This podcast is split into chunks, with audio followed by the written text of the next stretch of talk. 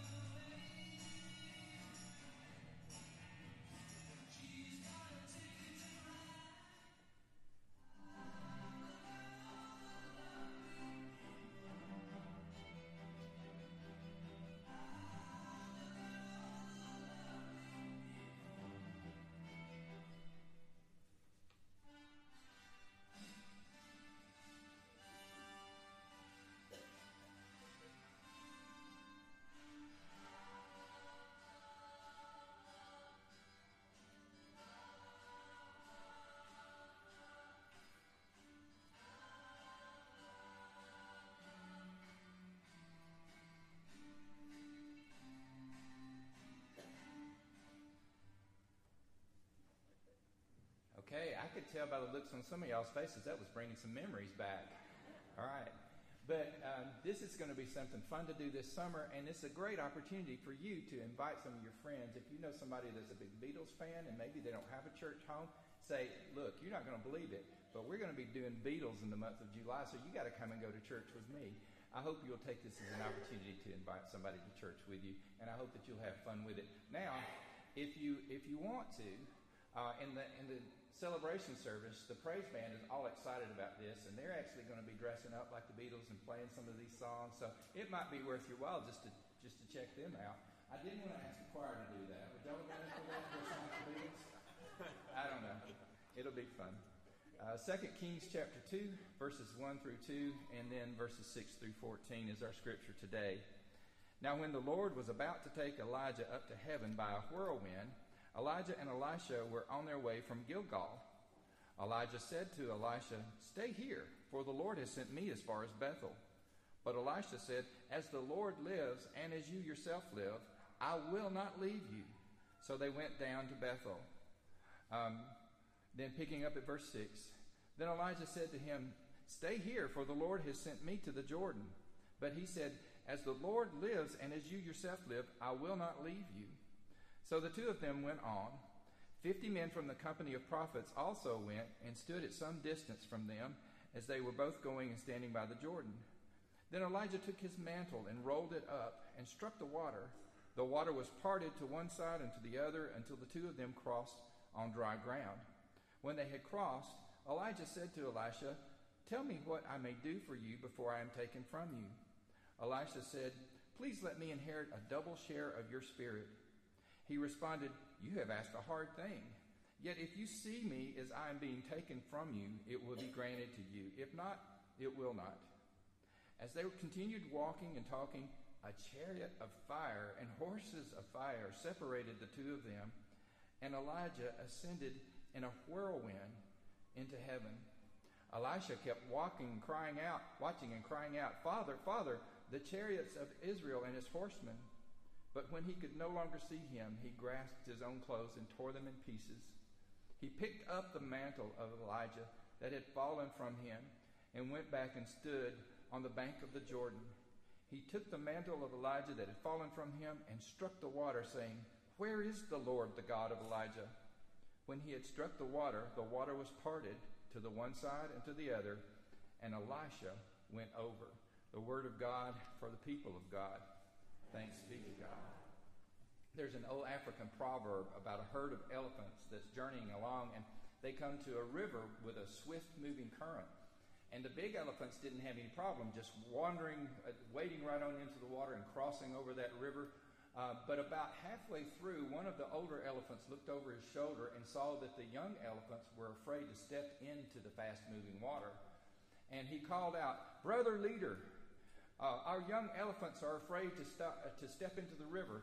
And Brother Leader and the other elephants that had already made it across the river just simply turned around, waded back into the river, and the big elephants stood shoulder to shoulder all the way across the river. And with their trunks, one by one, they helped the younger elephants to get across the river safely. I just wonder sometimes if we might forget to look over our shoulders and to realize that someone is walking behind us in our footsteps. And I wonder if sometimes we forget that we are walking in somebody else's footsteps that has gone on before us. These two relationships, the relationships with the one who are walking before us and the ones who are coming behind us, are both indispensable relationships. And that's what I want us to think about today. Those two indispensable relationships. If you have uh, if you're an outline person and you want to follow along the outline in your newsletter, you'll find an outline and also the fill in answers in your newsletter today. Uh, the first thing is this every Elisha needs an Elijah. Just like the young elephants needed the older ones to help them get across the river, we need people who are ahead of us on our journey to help us and to coach us and to mentor us. That was what was happening in the life of Elisha. Uh, Elisha is an interesting character in the Bible. You can read his story back in 1 Kings chapter 19. One day he was, he was uh, his family were farmers. They were wealthy farmers. And, and one day he was out plowing with a yoke of oxen. And just out of nowhere comes this guy with long matted hair and a long matted beard. And he was kind of dressed funny. He had a, a tunic made of animal hair and a leather belt around his waist and a mantle around his neck. And he came up to Elisha, and without saying a word, he put his mantle on Elisha. Now, that sounds strange to us, doesn't it? But for him, he knew exactly what he was being invited to do. Uh, he was being invited to come and to be the apprentice of the great prophet Elijah. We would say that in biblical terms, in term, we would call it the call. He received the call. Just like Moses, when he was minding his own business, taking care of the sheep, and he saw that bush that was on fire but not burning up. And he had God call to him out of that fire. And just like Peter and Andrew, when they were minding their own business, casting their nets and doing the, thing that every fisherman does, and then Jesus walked along the shore and he said, Follow me and I'll make you fish for people. It was the call. Now, Moses said yes to the call. He, he argued with God a little bit, but he finally said yes. And he left his old life behind. He left those sheep behind, and he went and did what God called him to do. And Peter and Andrew and James and John left their fishing business behind, and they started following Jesus. Now, Elisha, how is he going to answer the call? He answers it the same way. He, he actually kills his team of oxen that he'd been plowing with, and he takes the equipment and he makes a fire and he has a big barbecue. Okay? And all this is to symbolize that he's leaving his old life behind, and his new life is going to be an apprentice to the prophet of Israel, Elijah. He's going to leave everything behind and follow his mentor and his coach. Um, we all need an Elijah in our lives. We all need somebody to coach us and to mentor us. Now, here's what a great mentor does a mentor helps you to remember the past. Uh, that's what Elijah did for Elisha. He took him around to several places on the journey that were important in Israel's history. He took him, he took him to Gilgal. Uh, in verse 1, you see, Gilgal was a place where the Israelites had camped right after they first crossed into the promised land and crossed over the Jordan River. It was there at Gilgal where this new generation made their promise to follow God, and, and it's a place of new beginnings. So it's important for us, isn't it, to remember that when we need a new beginning, that God offers us a new beginning. And then he went from there to Bethel, and that was about 15 miles away. Bethel was the place you remember where Abraham worshiped, but then the most famous thing we remember about Bethel was, was Jacob when he, he laid down there for uh, to, to go to camp out. And to, when he went to sleep, he had the dream of the ladder going up into heaven and the angels going up and down on that ladder. And when he woke up, he said, This place is none other than the house of God. And that's what Bethel means. It means the house of God. So it's important not only to remember to, that, that God offers new beginnings, but it's important to remember to take time out into worship like we're doing right now and experience the presence of God, just like Abraham and Jacob did at Bethel. We take our mind off of ourselves and turn our attention to God, and you can worship anywhere in this beautiful sanctuary or or out in the middle of nowhere in Bethel or wherever you are, you can worship. And then Elijah took uh, Elisha to Jericho, about another 15 mile trip, and this is the place where Joshua won his great victory by, by marching around the walls of Jericho and blowing the trumpet, and the walls came tumbling down. But Jericho was also a place of defeat because Achan and his tribe uh, took some some spoils of war that they were not supposed to have, that God said not to take. And because of their disobedience, uh, Israel's armies lost, a, were defeated in a great battle against Ai. So we have to learn when we look at the past, we have to learn how to deal with victory and we have to learn how to deal with defeat. And a good mentor teaches us that. And then finally, they went to the Jordan River. Man, how important is the Jordan River for Israel's history? We know that, that the Lord opened up the Jordan River for the, for the uh, Israelites to go across into the promised land. And a mentor reminds you of the great things that God has done and the great things that God will continue to do. So a mentor helps you remember the past, and a mentor tests you in the present. Uh, while Elijah was talking, uh, with, taking Elisha all around these great historical places, uh, everywhere everywhere they would go, every stop at Gilgal and at Bethel, he would say, Now, Elisha, this is a pretty good place. Why don't you just stay here? I've got to go on, but why don't you just stay here? And every time he tested him that way, uh, Elisha would say, No way. Uh, no way. As surely as the Lord lives and surely as you live, I'm not going to leave you. But he tested him every time, and each time Elisha passed the test. It kind of reminds me of an old movie, really. Did any of y'all remember that movie, An Officer and a Gentleman? Did any of y'all seen that movie a long time ago? Um, but Richard Gere's character, Mayo, uh, was in boot camp, right? And he was really, really being put through the wringer, which is what they do for you at boot camp. Uh, but his drill sergeant, played by Louis Gossett Jr., I remember one in one scene he was having to do push-ups down in the mud, and and while the time he was doing push-ups, his drill sergeant was just calling him every name in the book and just being so awful to him. And he, on his 100th push up, he had to go his face all the way down in the water. And Louis Gossett Jr. squatted down beside him and he said, You ready to quit, Mayo? And he said, No, sir. Uh, but it was a test, you see. It was a test. It's what a good mentor and a good teacher and a good coach does. They push you, not to be mean to you, but to test you to see what you're made of. Jesus did that with his own disciples, his own followers. He, some, sometimes we forget that not only the 12 followed Jesus, but uh, crowds followed him sometimes. They just kind of wanted to see what happened next. And one time, this crowd of people was following Jesus, and Jesus turned around in John chapter 6 and he, he told them, He said, I'm the bread of life come down from heaven. Anyone who eats my flesh and drinks my blood will have eternal life, and they thought, this guy is nuts. And they all turned around and left. And then Jesus said to, to, to the twelve, He said, Do you wish to go away also? And Simon Peter said, Lord, to whom can we go? You have the words of eternal life. It, it, was, it was the test. It was just like Elijah saying to Elisha, just, just stay here. Or, or it was like, uh, just quit Mayo. Or are y'all going to go away too? Everybody else did. A good mentor will test you. And then a, a, good mentor helps prepare you for the future. So when Elisha and Elijah get to the Jordan River, Elijah takes his mantle and he rolls it up and he smacks the water, and the Jordan River parts and they walk across on dry ground. Wow, I wish I could have seen that, right? And then Elijah asked Elisha if there was anything he could do for him before he went up to heaven. And Elijah, Elisha said, Just give me a double portion of your spirit, please. He wasn't talking about the Holy Spirit. He was talking about that, that inner character and motivation that made Elijah who he was and that he had been witnessing those six years he was Elijah's apprentice. He said, I want a double portion of whatever it is you have. And Elijah said, Okay, well, if you see me go up into heaven, then your prayer will be answered, and if not, it won't and he got to see it. He got to see the chariot of fire come down and the horses of fire.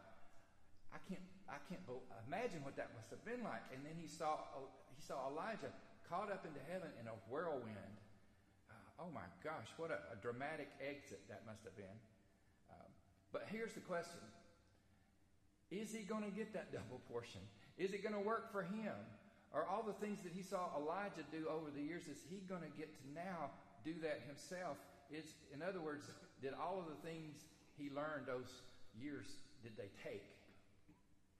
Only one way to find out. So he picks up the, the mantle that Elijah had had and he puts it on and he goes down to the water and he takes that mantle off and he rolled it up and he smacked the water and the water parted. And he's, as he was hitting the water, he said, Where is the Lord, the God of Israel? And it was like God answered him and said, You know, I was with Elijah and I'm going to be with you too. So as Elisha uh, would go on to do the incredible things that he did, and the prophet of Israel, all of the things we read about that Elisha did, it was amazing. But we have to remember the only the only way he got to do that was because he had a mentor. He had his Elijah. Every Elisha needs an Elijah. So let me ask you something today. Who is your Elijah? Who is that person that you turn to, or that group of people that you turn to? People who are a little bit farther along in their journey than you, that they can give you advice and they can help coach you. They can have that relationship with you as your mentor. Who is that person for you? And if you don't have someone like that in your life, would you be willing to to connect with someone in that way? This indispensable relationship. Here's another indispensable relationship every Elijah needs an Elisha. So we've been talking about walking in somebody else's footsteps, but we have to remember to look over our shoulder and realize that someone is walking in our footsteps too. I spent a lot of time lately thinking about my Elijahs, the people who took time to coach me, to give me advice, to, to be there for me. One of my mentors uh, that I've been thinking a lot about lately is near to the point of death. He's a, a retired Methodist minister named Bob Gunn, and um, for the last two years he suffered from dementia, and he's really, really gone downhill fast. His son called me the other night and said, uh, and told me how his dad was doing. He said he's gotten he's gotten really bad, and I think we're near the end. And he said uh, it was Dad's request that you do his funeral. Would you be willing to do that? And I said, Of course I'll do that. i would be honored to do that. Um, and I remember uh, at, at, critical times in my ministry, um, he was there for me. One time, several years ago, I was serving a, a, a three point charge. And if you don't know what that means, then uh, ask Ken Casey. He'll tell you what that's like. Uh, it's where I had three churches, and I had to juggle those three churches around. I was a circuit rider, okay? Uh, but I was sent there um, looking back on it, I was sent there with the impossible task of trying to get those three churches to merge together and become one church for, for the future of, the, of their church and for the good of the community. Uh, you, if you can imagine how difficult it would be, it would almost be like getting uh, Gadsden High and Emma Sansom and Litchfield to all come together and be one school. That'd be kind of hard, wouldn't it? Uh, but sometimes that's um, that's what you do for the future. So I, w- I, I got in there and I just dove in and I was working with the leaders of all those churches and we had a leadership retreat and we had a vision retreat and we looked at statistics and future and studies and all of these things and we came up with a with a bold plan to try to do this and we had one it was on a fifth sunday like today and all three churches were going to be combined together in one big worship service and i was going to preach and i was going to cast this vision and i was just really going to lay it on. And I was so nervous. I really hadn't been that nervous in a long time about preaching a sermon, and I, I emailed my sermon to Bob, and I said, Bob, this is this is a really big Sunday for me, and I just want you to look at my sermon, see what you think about it. If there's something you would add, something you would take away, and um, he emailed this back to me, um, and it was such an encouragement that I printed it off and I keep it in my Bible. I want to share with you just a little bit about what he said in response to this. He said, "Dear friend." A brief note in response to your sermon is not adequate, but for now, just a very strong affirmation of Sam Hayes. He said, This is a biblical sermon, it's a prophetic sermon, a pastoral heart sermon. It's filled with love and leadership and Christian grounding. It really shows the dear man that I know and love. It's gutsy, it's faithful, it's powerful, it's risky, and I say a resounding amen. And he goes on to say several more encouraging things. But you, I, I can't describe in words what it was like to have somebody that had been through as much as he'd been through to be there and to give me encouragement at a time when I needed it the most. And I'm thinking a lot about him uh, today. Where would I be? Okay? Where would we all be if we hadn't had people to encourage us and to mentor us and to be our Elijahs? And so now, what I'm saying to myself, it's my turn. It's my turn to be a mentor. It's my turn to find my Elishas. It's my turn to give encouragement and coaching and, and leadership. And it's your turn too. It really is. It's your turn too. And you might be, be thinking to yourself, well, I, am just, I'm just a young person now. Or uh, uh, how can I be a mentor to somebody? Well, I'll tell you what. If you're a teenager and you're in high school, uh, you can be a mentor to somebody in middle school. If you're in middle school, you can be a mentor to somebody in elementary school. It, we all can be, we all can be uh, Elijahs to our Elishas. If, if you're an experienced mother, uh, how, how much could you teach a young mother who's about to uh, have their first child? The same, same goes for, for dads. If you're an experienced dad, how, how much help could you be to a young father? One of the cool things that our, our church does, the ministries we're engaged in, is a, a, mentoring program with Stripling Elementary School. Um, this past spring and then the fall before that, for about 10 weeks in the fall and 10 weeks in the spring, volunteers went to Stripling and mentored kids in the kindergarten and first grade classes. Each, each volunteer would have two kids that they would work with once a week for about 30 minutes.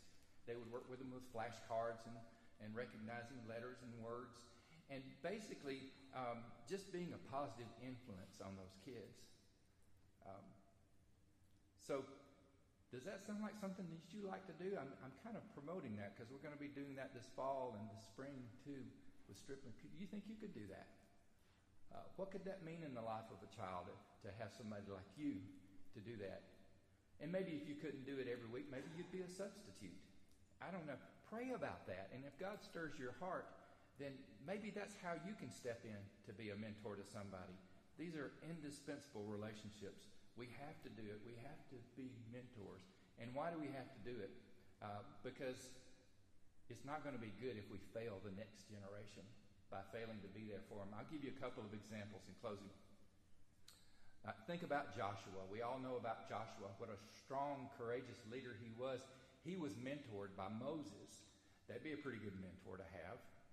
Uh, so Joshua was mentored by Moses, and he, he was a strong warrior and led led uh, the Israelites into battle, and they went into the promised land together, and it was, was wonderful. He did wonderful, awesome things. But what he failed to do was he failed to find someone else to pass the baton on to behind him.